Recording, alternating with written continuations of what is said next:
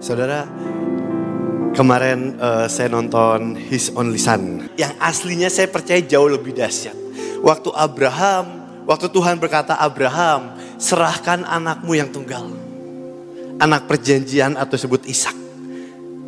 Saya tahu hari itu jiwa seorang ayah yang bernama Abraham, jiwanya koyak. Itulah satu-satunya yang kau janjikan kepada aku Tuhan. Itu anak yang ku nanti-nantikan seumur hidupku. Itu anak penantian, anak yang kau janjikan dan anak yang kau berikan. Bahkan Abraham berkata, Tuhan itu satu-satunya aku pegang begitu erat. Tapi hari itu Abraham angkat di hadapan Tuhan. Dan Abraham berkata, here I am. Hineni, ini aku Tuhan. Budak karena cinta. Dan hari itu Abraham angkat Ishak dan dia angkat pisau ini dengan tanpa segan-segan. Tanpa setengah-setengah dia angkat itu dengan segenap hati. Dan waktu mau dia tancapkan ke Ishak, firman Tuhan berkata, maka malaikat Allah berseru. Kenapa malaikat Allah harus berseru? Karena hari itu Tuhan tahu Abraham melakukan dengan segenap hati. Banyak dari kita waktu Tuhan berkata dan itu nggak sesuai dengan ekspektasi kita. Kita melakukan itu dengan setengah-setengah. Supaya kalau nanti itu gagal, kita bisa bilang, tuh kan Tuhan, aku udah bilang. Tapi hari itu hati hati yang berbeda Abraham miliki. Dan Abraham angkat pisau itu dengan segenap hati. Makanya malaikat Tuhan berseru. Dan setelah Abraham angkat itu, saya yakin dengan sangat. Detik Abraham angkat pisau dengan segenap hati. Kata my dan kata mine itu hilang dalam hidupnya. Kalau selama itu dia pernah bilang itu punyaku, itu milikku, itu was mine, ini punyaku, itu milikku detik dia angkat pisau dan dia persembahkan Ishak. Detik itu kata my dan kata mine hilang dalam hidupnya. Detik itu dia tahu semua cuma milik Tuhan. Tapi yang anehnya detik dia angkat pisau dan malaikat Allah berseru. Firman Tuhan ayat selanjutnya, maka Allah bersumpah demi dirinya sendiri. Dia berkata, "Abraham, aku akan memberkati engkau, aku akan memberkati engkau, aku akan memberkati engkau." Tapi detik Tuhan berkata, aku akan memberkati engkau. Dengan senyum Abraham berkata, Tuhan, aku tahu engkau akan memberkati aku. Tapi itu semua bukan milikku. Itu semua cuma milik Tuhan. Saudara menurut saya, itu adalah kata financial freedom yang sejati. Tuhan memberkati kita, memberkati kita, memberkati kita financial freedom. Tapi di hati kita yang sejati, kita tahu kata mine dan kata my itu telah terpotong dalam hidup kita. Karena kita sadar semua hanya milik Tuhan. Saudara kita akan buka ayat di 1 Raja-Raja 20 ayat 38. 1 Raja 1 Raja-Raja 20 ayat 35 sorry. 1 Raja-Raja 1 Raja-Raja 20. 1 Raja-Raja 20 ayat 35. di sini katakan sini, seorang Saudara firman Tuhan yang begitu aneh. Yang mungkin jarang disampaikan. Well, tapi ini Tuhan, seorang dari rombongan Nabi berkata kepada temannya, atas perintah Tuhan, pukullah aku. Tetapi orang itu menolak memukulnya. Ayat 36, lalu ia berkata kepadanya, aneh ya saudara ya, buat dilukai dirinya. Waktu seorang merasa luka, banyak orang berkata, ini mungkin seizin Tuhan. Tapi justru yang aneh di sini berkata oleh perintah Tuhan, bukan hanya seizin Tuhan, tapi oleh perintah Tuhan. Itu makanya engkau selalu Pak Yusak selalu bilang, Bev, apa pun yang terjadi dalam hidup kita, baik itu baik, baik itu burung, buruk itu semua dalam rencana Tuhan. Itu makanya engkau setiap kali ada kejadian apa pun, engkau selalu tanya Tuhan, Tuhan maksudmu apa dalam kejadian ini? Engkau mau aku seperti apa? Bersikap seperti apa? Tapi saudara, di tengah proses, di tengah didikan, hanya orang-orang yang pernah mengalami proses yang bisa berkata, itu semua milikmu Tuhan. Tanpa Abraham mengalami proses mengangkat anaknya satu-satunya di hadapan Tuhan. Tanpa itu, Abraham tidak akan pernah mengerti arti kata mine dan my selalu melekat dalam hidupnya. Tapi ketika proses itu masuk dalam hidupnya, di situ dia tahu itu semua milik Tuhan. Itu makanya saudara waktu kita hari ini mengalami proses yang akan menyakiti seakan-akan sakit untuk jiwa kita. Saya mau bilang itu adalah hal yang sangat bagus. Kenapa? Karena Tuhan memang sedang beracara di tengah-tengah kita. Tapi banyak kali dari kita yang menentukan apa sih respon dan reaksi hati kita. Respon dan reaksi hati kita. Saya tahu waktu pesan ini disampaikan, ada beberapa engkau, no, sangat banyak dari engkau yang sedang mengalami proses ini. Tapi saudara lihat dari pesan Tuhan. Lalu ia berkata kepadanya, oleh sebab engkau tidak mendengarkan suara Tuhan. Ketahuilah apabila engkau pergi daripadaku, seekor singa akan menerkam engkau. Dan ketika orang itu pergi daripadanya, seekor singa bertemu lalu menerkam dia. Ayat 37, orang itu nggak nurut, dan terjadi. Ayat 37. Saya yakin orang ini melihat yang terjadi waktu singa merekam dan sebagainya. Dan apa yang terjadi? Kemudian Nabi itu bertemu dengan orang lain. Lalu berkata, pukullah aku. Waktu orang ini ngelihat, wah sebelahku disuruh mukul nggak mau karena nggak enak dimakan singa.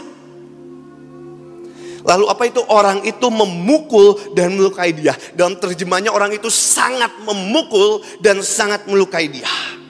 Dan hari itu luka proses terjadi dalam hidup Nabi ini. Saudara, dalam hidup kita, siapa pun kita lah, kita pasti mengalami proses. Nggak akan pernah ada satupun pahlawan iman yang dipakai Tuhan begitu dahsyat dalam bidang mana pun tanpa dia mengalami satu yang namanya proses. Dan hari ini saat kita mengalami proses itu, Saudara saya mau bilang itu sakit buat jiwa kita, Yesus. Tapi itu indah di mata Tuhan. Untuk apa kita mengalami proses? Saudara, untuk beberapa waktu, tahun, bertahun-tahun, saya bingung sama Tuhan. Saya bilang, Tuhan, kenapa engkau membiarkan proses yang sakit terjadi dalam hidupku? Saya bingung dan saya benar-benar bingung sama Tuhan. Selama bertahun-tahun saya bertanya terus Tuhan, kenapa engkau biarkan proses Tuhan? Detik waktu mama saya meninggal, detik papa saya ada di penjara, saya jerit ke Tuhan, Tuhan, kenapa engkau biarkan itu terjadi dalam hidup Bevis? Saya berkali-kali cerit ke Tuhan, Tuhan kenapa engkau biarkan? Dan selama bertahun-tahun saya nggak pernah mengerti kenapa Tuhan biarkan itu terjadi dalam hidup saya. Dan saya lanjut, sesudah itu Nabi itu pergi dan berdiri menantikan raja di jalan sambil menyamar dengan membubuh kain pembalut pada matanya. Pada waktu raja lewat, ia mengadukan halnya kepada raja. Katakan saya akan lompat langsung ayat terakhir. Satu Raja-Raja 20 ayat 43. Lalu Raja Israel pergi ke istananya dengan kesal hati dan gusar. Dalam bahasa Inggrisnya worry and sulking. Maka sampailah ia di Samaria. Saudara, ketika seseorang mengalami proses Tuhan, sesakit apa pun, dia punya maksud mulia dan maksud ilahi yang Tuhan sedang kerjakan di dalam hidupmu. Lewat proses apa pun, tangan Tuhan sedang bekerja begitu dahsyat. Saya nggak pernah mengerti kenapa Tuhan proses hidup saya. Sampai satu titik Tuhan berkata, nah untuk ini aku proses hidupmu. Untuk engkau berdiri di tengah lawatan, untuk engkau bersaksi di tengah jiwa demi jiwa yang hancur. Dan untuk memuliakan nama Tuhan. Untuk ini, untuk menyampaikan pesan keilahian. Untuk nyampe ke dalam hati demi hati setiap jiwa. Tapi banyak kali ketika kita mengalami proses, respon kita memiliki dua respon yang berbeda. Dan inilah respon yang sangat berbahaya. Satu, eh sorry, hak uh, inilah respon yang begitu berbahaya. Saya uh, kalau saya jadi lupa ayatnya ya. Hakim Hakim 9 ayat 50. Inilah respon yang sangat berbahaya. Ingat respon yang pertama saudara, seorang nabi yang Tuhan perintahkan untuk mengalami luka dia mengalami luka untuk satu tujuan, untuk menyampaikan pesan ilahi. Dan pesan yang sama menusuk hati Raja Ahab. Pesan yang sama yang saudara-saudara baca di kitab Stefanus, di Stefanus, hari itu Stefanus mau dibunuh dan detik dia mau dibunuh, dia sampaikan pesan ilahi juga. Dan demikian pesan ilahi itu sampai, hati orang-orang itu tertusuk dan kedagingan berontak. Roh itu berontak dan diangkat batu dan dia lemparin Stefanus. Apa yang terjadi saat respon itu terjadi? Hakim-hakim 9 ayat 50. Selanjutnya Abimelek, raja yang hebat di tengah peperangan, dia sebenarnya udah menang di tengah peperangan. Ia mengepung Tebes, kenapa? Karena dia udah menang. Lalu merebutnya. Tapi ayat 51, tetapi ada sebuah menara yang kuat di tengah-tengah kota. Dan semua laki-laki dan perempuan, seluruh warga kota itu melarikan diri ke situ. Mereka menutup pintu di belakangnya dan naik ke atas sotoh menara itu. Ayat 52, lalu sampailah Abimelek ke menara itu menyerangnya dan dapat merobos menang saudara ke pintu menara itu untuk membakarnya hebat Abimelek ini. Tapi lihat ayat 53. Lihat ayat 53 apa yang terjadi pada reaksi dan respon. Ketika dia menang, egonya menguasai dia. Nama baiknya menguasai dia. Dia menang, egonya begitu bergembira. Dia hidup atas egonya. Lihat apa yang terjadi. Tetapi seorang perempuan, bukan orang hebat, perempuan, bukan laki-laki perempuan, menimpakan sebuah batu kilangan kepada kepala Abimelek dan memecahkan batu kepalanya. Ayat 54. Ketika dia mengalami luka, ketika dia mengalami proses, ketika dia mengalami luka dalam hidupnya, selalu ada reaksi dan respon dan reaksi dan respon itu yang menentukan engkau di akhir apakah kita sampai garis akhir atau kita selesai.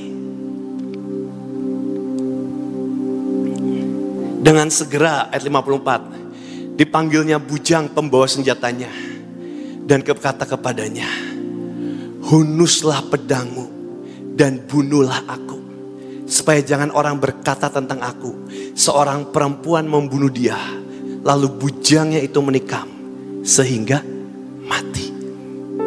Saudara kenapa sih banyak pahlawan iman? Teman-teman pelayanan kita, siapa pun itulah I don't know, kita nggak mau ngejudge. Tapi engkau lihat, dia memulai dengan dahsyat. Saat ada proses atau luka dalam hidupnya, gesekan dan terjadi dalam hidupnya. Akan ada orang-orang, pahlawan-pahlawan iman yang memilih untuk berkata bangkit seperti Nabi itu dan aku hanya untuk menyampaikan pesan Tuhan. Tapi ada orang-orang yang lebih dahsyat raja dengan segala kehebatannya.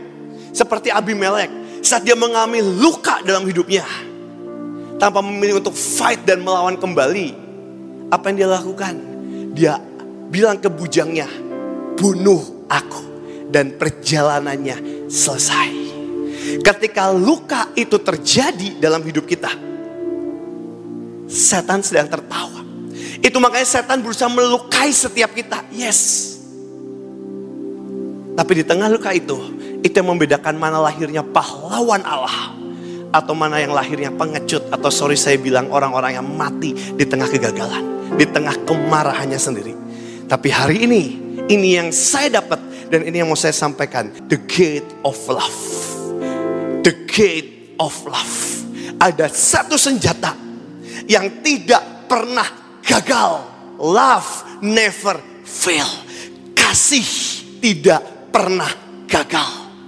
Dan ini yang hari ini saya sampaikan dengan sangat singkat karena waktu the gate of love. Boleh buka ayatnya next slide. Ketika Sanbalat mendengar bahwa kami sedang membangun kembali tembok, sudah lihat ketika di tengah kehancuran, di posisi Abimelek atau di posisi Nabi, di posisi engkau sedang dipukul jatuh, orang-orang sekeliling akan ada yang namanya roh sanbalat atau spirit dari sanbalat yang akan ber, berteriak sangat kencang yang berkata ketika seseorang mau bangkit akan ada spirit sanbalat yang berusaha menarik orang itu jatuh lagi. Dan apa yang terjadi Ketika bahwa kami sedang, ketika orang-orang mendengar, sandat mendengar, kami sedang membangun kembali tembok, bangkitlah amarahnya dan ia sangat sakit hati. Saudara, saudara pernah lihat waktu saudara memilih untuk bangkit dan bergerak untuk lawatan, bergerak untuk Tuhan. Saudara pernah lihat orang-orang di sekitarmu ada yang gak seneng? Saudara pernah lihat orang-orang di sekitarmu ada yang marah? Itu bukan pribadinya, itu spirit. Itu makanya waktu kita bergerak untuk lawatan selalu ada serangan. Kenapa? Itu spirit. Spirit Sanbalat akan berusaha membunuh pembawa lawatan. Bangkitlah ia. Dan dia mengolok-olokkan orang Yahudi dan berkata dan spirit itu akan berusaha mengolok-olokkan kita terus sampai kita memilih untuk apa? Berhenti dan tanggalkan semua lagi. Orang Yahudi yang berkata, saudara-saudara, apa gerangan yang dilakukan orang Yahudi yang lemah ini? Spirit ini akan selalu berkata-kata, berkata-kata, berkata-kata untuk menghancurkan engkau. Apakah mereka memperkokoh sesuatu? Apakah enggak apakah engkau hendak membawa persembahan? Apakah mereka selesai dalam sehari? Dan ini kata-kata yang aneh. Apakah mereka akan menghidupkan kembali batu-batu dari timbunan puing yang sudah terbakar habis seperti ini? Saudara, mungkin hidup kita seperti batu yang sudah terbakar habis. Tapi izinkan saya katakan, dalam tangan Yesus, hidup kita akan jauh lebih dahsyat seperti tembok yang tidak akan pernah tergoyahkan. Dan Tuhan sedang beracara. Hari ini saat kita hidup kita seperti batu yang hancur dan tidak ada masa depan spirit sanbalat akan bisa menghancurkan kita. Arti kata sanbalat itu semak duri. Itu makanya firman Tuhan berkata, sebagian lagi jatuh di semak duri. Lalu makin besar semak itu menghimpitnya sampai mati. Ketika spirit sanbalat ini bergerak, dia akan pernah bergerak setengah-setengah. Dia berusaha membunuh kita sampai mati. Lewat mana sih? Dia menyerang mana? Lewat luka. Dia menyerang lewat mana? Lewat luka. Saudara, dalam hidup ini fair, kita manusia sama kita masih darah dan daging. Belum kita belum ganti dengan tubuh kemuliaan, tubuh baru. Gesekan akan selalu ada, baik di pelayanan, baik dalam kerjaan, baik dalam keluarga, baik dalam kehidupan. Dan kadang, sering kali, orang-orang yang bisa melukai kita, itu bukan orang jauh di sana. Tapi orang-orang yang bisa melukai kita, justru orang-orang yang terdekat, yang berada di dalam hati kita. Dan ketika seorang pahlawan iman itu kena satu kali, saya pernah kena serangan ini. Satu kali di tengah pelayanan, saya bilang Tuhan aku mengabdikan diriku untuk engkau. Dan saya mulai jadi full time, saya mulai pelayanan, pelayanan, pelayanan, dan pelayanan. Kira-kira beberapa tahun yang lalu hari itu. Dan hari itu, detik itu ketika saya sudah mulai pelayanan, pelayanan, pelayanan. Saya nggak pernah nyangka, saudara. Saya nggak pernah nyangka. Satu titik, saya cuma sharing bentar. Saya lupa mungkin 15 menit sampai 20 menit. Tiba-tiba ada satu orang, dia datang ke saya, dia kasih amplop tipis. Saya buka amplopnya, ternyata cek saudara. Ternyata cek jumlahnya sangat besar buat saya, ratusan juta. Buat saya sangat gede, gak sampai mm, cuma ratusan juta. Tapi buat saya itu sangat gede dan itu sangat besar. Itulah PK terbesar saya dan saya hari itu sangat suka cita. Saya, saya kaget, saya syok, saya bangga banget. Itu pertama kali dalam hidup saya. Pas saya balik, saya balik ke Bandung, ke kota saya. Saya ketemu keluarga terdekat saya. Saat, uh, beliau keluarga terdekat saya. Dan hari itu tiba-tiba dia bilang ke saya, Bev, ada sebagainya lah, ada bisnis, ada apa, ada apa. Dan saya nggak ngerti, saya nggak tahu, saya emang nggak pintar, jujur aja. Tapi karena ini keluarga terdekat saya, saya bilang, aku mau kasih, aku mau taruh ini, mau invest buat bisnis dan sebagainya. Saya taruh jebret, saya taruh semuanya. Itu juga kebodohan saya. Saya taruh ini, saudara, seiring berjalannya waktu, bergulir, bergulir, bergulir, ternyata bisnisnya gagal dan gak terjadi. Buat saya, akhirnya uangnya hilang, habis lenyap. Buat saya, saya gak pernah masalah uang itu lenyap. Toh karena kesalahan saya juga. Tapi tiba-tiba satu kali saya dapat kabar. Ternyata uang itu bukan buat bisnis, tapi ternyata dipakai dikasih buat orang lain. Detik itu hati saya luka. Saya nggak bisa bohong. Saya bisa pelayanan dengan dahsyat. Saya bisa berdiri tengah lawatan. Tapi hati itu, hati saya seperti nabi yang dipukul. Luka hati saya. Ada luka yang begitu sakit di hati saya. Dan saya bilang ke Tuhan, Tuhan, aku sakit. Saya luka. Bahkan saya bilang, Tuhan, gimana kau mau pakai aku? Engkau pakai aku di tengah lawatan. Orang bisa dijamah. Tapi aku sendiri luka. Aku luka Tuhan. Dan sempat saya berpikir, apakah saya akan menanggalkan semua senjata saya? Semua peperangan saya, saya tanggalkan dan saya berkata aku menyerah. Karena aku luka dan aku gak bisa bangkit lagi. Waktu orang berkata, Bev, engkau diurapi, yes. Tapi kadang luka itu bisa menembus Bahkan orang-orang yang diurapi. Saya berpikir, saya akan selesai. Tapi tiba-tiba Tuhan bilang, nah, dari luka itu, aku akan proses diamond kebanggaanku. Dan hari itu, saya bilang, Tuhan gimana? Dan Tuhan bilang, nah, aku gak akan pernah bisa pakai engkau. Kalau hatimu penuh dengan namanya amarah. Dan apa yang saya lakukan, saya datengin keluarga saya. Dan saya minta didoain. Saya minta doain. Dan saudara, saya pikir itu selesai. Banyak orang berpikir pengampunan itu sekali dan selesai. Tapi ternyata buat beberapa orang seperti saya yang mungkin gak terlalu kuat. Saya pikir itu selesai. Tapi ketika beberapa waktu ada keluarga saya datang dan dia pakai semua yang bagus, yang mewah yang saya tahu itu jauh lebih mahal dari yang pernah saya kasih. Dan saya datang dan saya tanya. Dan waktu saya lihat itu, ternyata pergumulan itu ada lagi di dalam hati saya. Dan Tuhan bilang, nak, peperangan itu engkau harus menangkan hari demi. Dan peperangan itu, itu akan selalu dialami oleh setiap pahlawan-pahlawan Tuhan. Dan gimana cara kita menangnya? Hanya satu. Waktu kita masuki the gate of love. Gerbang dari kasih itu sendiri. Waktu hati Tuhan beracara.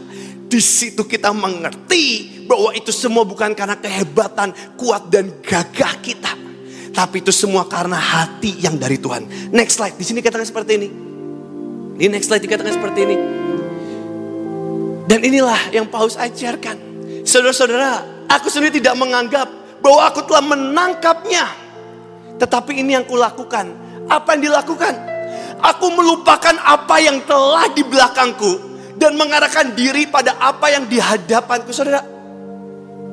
Setiap luka masa lalu apa pun itu, itu telah terjadi. Dan kita juga nggak bisa mengubahnya.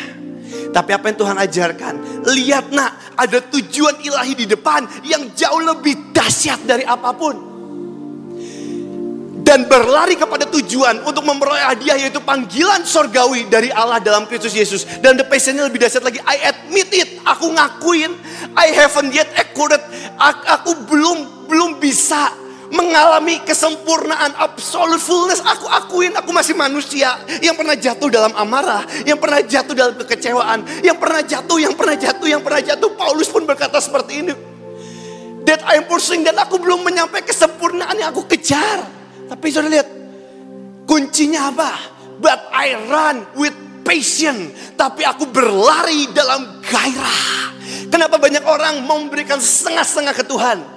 Karena dia kehilangan gairah. Kenapa ada orang-orang yang seakan gak sempurna. Tapi dia belajar dan tetap memberikan yang terbaik. Kenapa? Karena dia memberikan dalam passion atau dalam gairah. Bukankah kita semua pernah nonton Passion of the Christ? Bukan karena karena gairah Tuhan. Dia mau mati di atas kayu salib. Dan dia gak pernah mau mati setengah-setengah. Dia berikan semuanya untuk kita. Into his abundance dalam kelimpahannya. So that I might reach the purpose for which Christ Jesus laid held out for me. Supaya aku dapat tujuan memegang tujuan ilahi yang Tuhan siapkan untuk aku. Make me his own yang menjadi aku jadi miliknya. I don't depend on my own strength. Saudara, ketika kita bergerak dengan kekuatan kita dan kekuatan kita, hati kita pasti gagal. Kita pasti nggak bisa mengampuni. Tapi ketika kita bergerak dengan kekuatan Kristus, hati dan kasih dari Tuhan, di situlah kita mulai mengampuni. Karena kita bukan bergerak, saudara. Detik, saudara. Uh, hari ini di dunia heboh ya, uh, Israel sama itu lagi perang. Uh, Hamas dari perang dan sebagainya yang itu menandakan kita berada di akhir dari akhir zaman. Saudara kalau di di Amerika juga sempat heboh waktu itu ada pawai besar-besaran gereja setan. Kalau gereja setan, saudara, waktu dibaptis, orang ini dibaptis di gereja setan. Yang pertama dia katakan kepada membernya, waktu dia dibaptis di gereja setan, dia bilang, lakukan apa pun dengan kekuatanmu. Tapi waktu kita dibaptis dan kita percaya Tuhan, dibilangin sangkali diri, pikul salib, bergantung pada Kristus. Selama kita bergantung dengan kekuatan kita, maka nggak ada bedanya kita dengan dunia. Kita akan bergantung dengan kekayaan kita, dengan kehebatan kita, dengan koneksi kita. Bukankah itu artinya bank? Kita taruh uang di deposito bergantung dengan kekuatan kita. Arti bank dalam akar katanya bangku atau bangkue dari Prancis atau bangku. Tujuannya apa? Untuk orang bersandar dengan kekuatannya. Padahal di akhir dari akhir zaman Wahyu berkata, satu titik kita bahkan tidak bisa bertukar membeli apa pun tanpa menggunakan bilangan itu. Dan akhirnya orang yang bergantung dengan kekuatan sendiri, dia akan jatuh. Itu makanya Tuhan berkata, Tuhan Tuhan ajarin dari detik ini, bergantung dengan kekuatan Allah. I forget, however I do have one complete fokus, inilah fokusku. I forget all of the past. Aku meninggalkan semuanya, melupakan semuanya. Dan I fasten my heart to the future instead. Dan aku mengikat hatiku untuk masa keilahian. I run straight to divine invitation. Aku berlari lurus kepada mana panggilan ilahi. Reaching the heavenly goal. Bukankah kita, tujuan kita adalah tujuan-tujuan sorgawi. And gaining the victory prize through the anointing of Jesus. Itu semua tujuan kita. Tapi saudara belajar, tanggalkan kekuatan kita dan mulai pegang kekuatan yang dari Allah. Dan slide terakhir habis saya tutup. Boleh slide terakhir. Amsal 16 ayat 32. Orang yang sabar atau orang yang besar hatinya yang memegang kasih dari Kristus melebihi seorang pahlawan yang menguasai dirinya melebihi orang yang merebut kota. Saudara, di depan saya ini adalah pahlawan-pahlawan ilahi. Pahlawan-pahlawan kerajaan surga. Tapi saudara, Saudara lihat saat ada berlian yang paling mahal di kerajaan mana pun. Saudara lihat berlian yang paling mahal di dalam kerajaan mana pun. Selalu kalau saudara datang ke toko, datang ke mana pun, pertunjukan berlian, di mana pun, ada yang aneh. Dia selalu ngasih background belakangnya atau bawahnya warna hitam. Tujuannya untuk apa sih? Untuk kontras, untuk berlawanan dengan berliannya dari batu yang sama yang menghasilkan pensil bisa menghasilkan berlian hanya karena yang membedakan proses dan panas tekanan itu. Hari ini saya tahu saya sedang melihat berlian-berlian kerajaan surga. Tapi detik ini selama kita belum di surga, berlian ini belum jadi. Dan apa yang harus Tuhan lakukan supaya berlian ini menjadi matang? Dia akan memproses setiap kita tapi jangan sampai satupun dari kita saat proses itu datang. Kita memilih menjadi Abimelek yang meninggalkan senjata kita dan kata bunuh aku. Tapi biarkan kita bangkit di tengah proses. Dan yang paling aneh, dia semua pasti kasih background hitam. Kenapa saudara? Bukankah itu kita juga ya? Waktu surga menunjukkan berlian-berlian kebanggaannya. Oh ini ada di Sion, oh ini ada di Bandung, oh ini ada di mana. Waktu tunjukkan kebanggaannya. Hal yang sama. Tuhan pun taruh background hitam. Bukankah Tuhan berkata, kita akan menjadi terang di tengah gelapnya dunia ini. Garam yang memberi asin. Di tengah seakan-akan pengharapan hilang. Di tengah seakan-akan kekacauan dunia ini. Di tengah-tengah seakan-akan kesakitan keadaan itu terjadi. Kenapa? Karena Tuhan berkata, nak engkau berlianku. Saya mau tahu berlian pertama yang Tuhan tunjukkan di Alkitab siapa salah satunya? Ayub. Saudara waktu Tuhan banggakan berliannya kepada alam semesta ini, termasuk kepada setan, Tuhan banggain loh. Lihat loh ini anakku Ayub. Ini berlian yang Tuhan banggakan. Tapi saudara tahu apa yang berlian yang Tuhan banggakan kepada Ayub? Lihat loh ini anak kebanggaanku. Tapi setan bilang Tuhan, kalau engkau ambil, engkau cabut temboknya, aku habisin semua, dia pasti kecewa engkau, berlianmu pasti hancur. Tuhan bilang coba aja. Tapi sayangin nyawanya karena dia berlian kebanggaanku. Tapi berlian itu di tengah proses-proses dan proses. Tetap didapati sebagai berlian yang tidak tergoyahkan. Dan detik dia finish strong Tuhan berkata kepada Ayub, firman Tuhan, Tuhan memberkati berkali lipat, berkali lipat, berkali lipat semua yang pernah diambil Tuhan kembalikan berkali lipat. Tapi toh itu sama financial freedom. Detik Tuhan kasih berkali-kali lipat ke Ayub. Hati Ayub pun tahu Tuhan, itu semua cuma milikmu kok. Engkau bisa berikan aku apa pun di dunia ini. Itu semua cuman milikmu. Hari ini biarkan kasih dari surga mengalir di tengah-tengah kita. Dan kita pegang kasih itu bukan dengan kekuatan dan kehebatan kita. Tapi semua hanya karena anugerah dari Tuhan.